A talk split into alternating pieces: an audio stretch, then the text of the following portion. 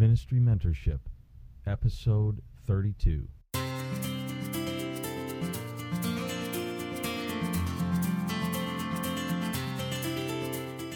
Hello, and welcome to this episode of Ministry Mentorship. This is Jacob Tapia, and you're listening to a podcast dedicated to connecting apostolic leaders with young ministers for the purpose of helping them develop in their ministry. Before we get started, I'd like to remind you about our next Ministry Mentorship Live Bible study taking place on February 25th at 8 p.m. Central Standard Time. Pastor Micah Wisdom will be our guest speaker, and we'll be talking about developing our character. And this is going to be a great study, and I know you'll want to make time to join us. Uh, if you want to know more, you can go to ministrymentorship.com backslash Bible dash study or look for the link on our website. In this episode, we're going to be talking with Pastor Paul Graham. Brother Graham is the pastor of the United Pentecostal Church of St. Laurent, or Saint Laurent, in Quebec, where he has served faithfully for over 24 years. I hope I'm saying that right. but Brother Graham has a passion for multicultural ministries and pastors a culturally diverse congregation. His life is an example of someone who has a desire to reach all nations with the gospel. Let's join the conversation now. Okay, we're thankful to have Brother Graham with us today, Brother Paul Graham, and he is from Saint Laurent uh, in Canada. Am I saying that right? Yes, it's part. Uh, Saint Laurent is actually part of the city of Montreal. It's part of the metro area. Okay, and he's been he's been pastoring for over forty years. Uh, it's just an honor to have him, Brother Graham. Thank you so much for joining us today. Glad to be able to help. Now, tell us a little bit of your story. Well, I was born in uh, the province of New Brunswick in eastern Canada, and fortunate to be born and raised in an apostolic home. My mom and dad received the apostolic message when they were in their teens. The the message came into the uh, area where we grew up. It was a rural area, and uh, they both accepted the truth and were baptized in Jesus' name, received the Holy Ghost, and then got married. And uh, so I was fortunate to be born and brought up in an apostolic home and in an apostolic church. It was a, a small uh, country church, about a hundred people. And so uh, I, at about seven years old, I was baptized during a, a revival we had with an evangelist, and received the Holy Ghost about two years later. And uh, I was born and raised on a farm, so so farm life and country life was something that I uh, was used to and really really loved. So so how did that translate into the big city? Now you're in the big city. Is there any was there any uh, transition time there? Oh yes, for sure. Well, I started off, uh, of course, become involved in my in my own home church. Uh, got involved in outreach, and usher, then a musician, worship leader, Sunday school teacher, youth leader. I did just about every job there was Wow. in the church at one time or another. And then, you know, I made the statement that I never ever wanted to be a pastor.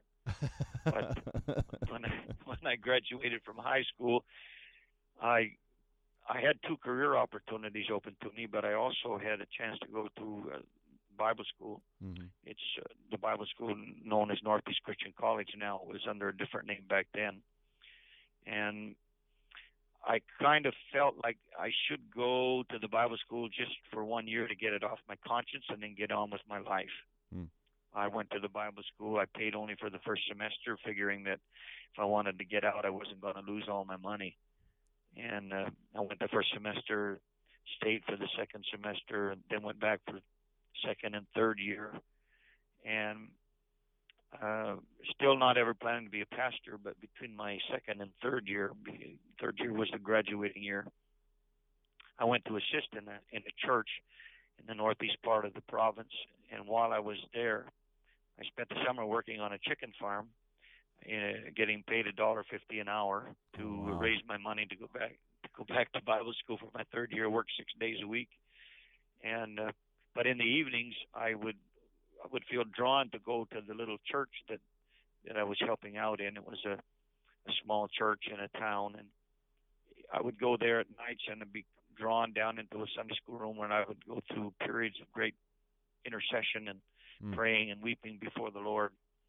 And the Lord gave me a passage of scripture from Isaiah 55 and 5 that said, You will call a nation that you do not know, and nations that don't know you will run unto you because of the Lord your God. And I didn't, of course, have any clue at that time where where this was going to take me. But that's uh, that, that turned out to be a, a fulfilling prophecy later on in my in my ministry and in my life. And I graduated from Bible school in 1974. Uh, I went to assist in another church for uh, a short time, and then then got married and went back and assisted in my my home church, the, the country church where I grew up. And I always figured that if I did end up in the ministry, it would be in a in a country church. But mm. I got a call in 1975 to go to Ontario to pastor in one of the churches there in the suburb of Ottawa. So that was kind of my first experience with a with a larger metro area, and I pastored there for a year and a half, and then uh, felt to come to Montreal, and I came here in 1976, and I've been here ever since. Wow. Got here, I studied. Uh, I took French courses, learned learned French, and, and started the French daughter work. They weren't called daughter works in those days. It was just kind of starting a church within a church, and mm-hmm. uh, started the, the the French work here. And then, of course, as I explained earlier, the the pastor of the English church left in 1979 and and uh, or 1978, and then one pastor came and stayed for one year and then left, and the district superintendent didn't have anybody else available, so asked me if I'd be willing to take over the English church for six months until they got a pastor. And that was 1980, and so I'm still filling in. That's great. Wow.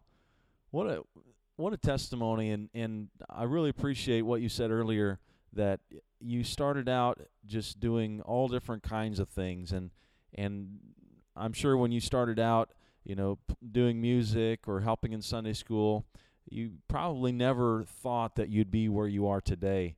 Eh, talk a little bit about that That's and right. how in, in your start in ministry. Well, I I just you know had any door that opened, I just kind of I, I never had to push a door open or ask for anything. Doors open, the pastor would approach and say, uh, "Okay, uh, you know, you would you like to help out in the ushering ministry. We need people to help, and so when a door opened, I I walked through it, and then there was a lady in the church who she was an elder lady, and she had a kind of a, a crush on me as a young man. I don't mean that in a in a negative way, but mm-hmm. she kind of treated me like her own son, and sure. she felt that I should become musical, she bought me a trumpet. Now, I never had mm-hmm. any desire to learn to play, but after she bought me the trumpet, I felt kind of obliged to learn, and I did, uh-huh. and so started playing, you know, in the church orchestra, and, and so I got involved in music ministry, played the drums for a while, became, you know, a worship leader some as well, and became Sunday school teacher later, youth leader as well. So I did you know almost all of the jobs in the church, but I never ever asked for them or pushed for them. It just sort of came to me. And I was willing, you know, to do what I was asked to do. And I think that's one of the keys that, that people need to learn. I never, mm-hmm. I was never looking for a pulpit. I, I just wanted to help. Yeah. And I think if, if young uh, people have aspirations for, for ministry, just start out by being willing to do whatever God puts in front of you to do and do it, give it your best shot. Amen and of course, of course, going to Bible school, uh, you know, was a great inspiration as well. Uh, you know, the the teachers who taught in the school, most of the teachers in those days were volunteers, and they were pastors and elders that came in and taught different days of the week at the school, and they were a great influence on my life. Talk a little bit about that and and those early influences. Uh, you know, when you're in Bible school, there's an opportunity to to connect uh, in a very special way. I would say because you're in the classroom so much, you're interacting, and and there's people that can really uh, help you and speak into your life. Talk about those early influences and some of the things that you you took away from those relationships. We had different uh, teachers. We had one man who, of course, was very evangelistic, had a mighty anointing on his ministry, and he he would inspire us with stories of how God had used him, and of course that was great faith building Mm-hmm. uh, for us. And there was another man who was an elder man, very wise and very grounded in the Scripture, and of course he he sowed into us a hunger to to study and learn the Word of God, and course the Word and the Spirit work together in ministry, and and these these elders would come and they would teach, and then they they would be open to questions if we wanted to uh, to talk. Uh, they would they would let us ask questions. Our classes weren't that large in those days, so uh, you know they would connect with us, and then they would go to the dining hall, and sometimes you know we'd be able to sit and talk to them and ask questions. Uh, then of course go to their the churches on weekend ministry and observe what was happening. It was all a great learning process. And uh, you know, if I give any advice to young people aspiring to the ministry, hang out with some of these people who have been uh, mightily anointed and blessed and used of God, and you can learn a lot of things from them. That's great.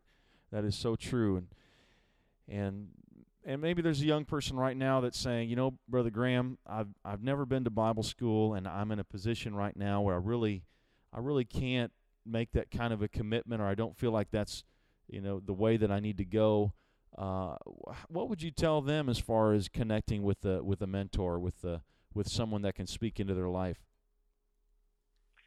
Well, if you have a good pastor, there's your number one key guy to learn from. Right.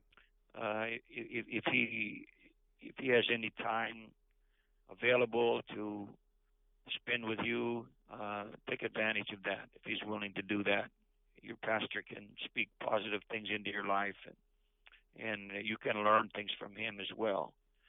One of the things that that has happened here in our own local areas that we have opened up Purpose Institute there are many people now who could not afford to go to a Bible school full time uh, because of their, you know, financial situations, families, etc. But the, the Purpose Institute is a great uh, system of being able to learn things that you would learn in a Bible school and yet not have to be there full time.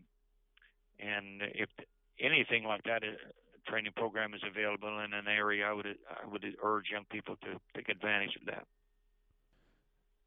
Now, you, talked earlier about how when you were in prayer and seeking after God, that God had given you a scripture and and kind of you know just laid planted a seed in your heart about uh, multicultural ministries. Eh, Talk to us a little bit about that and, and how that kind of came to fruition and where you are now. when I became the pastor here in 1980, we were pretty much a majority white, uh, English-speaking congregation. Um, I'm not sure how many people are aware of the political um, challenges that we face here in the province of Quebec, but there was a separatist movement that rose very strong in the 70s. And in fact, the year that I moved to the city of Montreal is the year that they were first elected to power. And of course, their ultimate goal is to take Quebec out of Canada and make it its own nation. So in 1976, they got elected and began to pass some very draconian language laws forbidding any people going to English school if they were coming from another country or if they were uh, not qualified in certain areas, they would have to go only to French school. And what happened is that a, a lot of people pulled up their roots and moved out of the province and left. And when they did, it left a huge, uh, huge void in the city. There was tens of thousands of people left. I remember driving down streets and seeing blocks of apartment buildings just boarded up because nobody was left to live in them anymore. And after time passed, you know, the government realized that the greatest resource of a, of, of any country is its people, and they needed people, so they opened the doors wide to immigrants.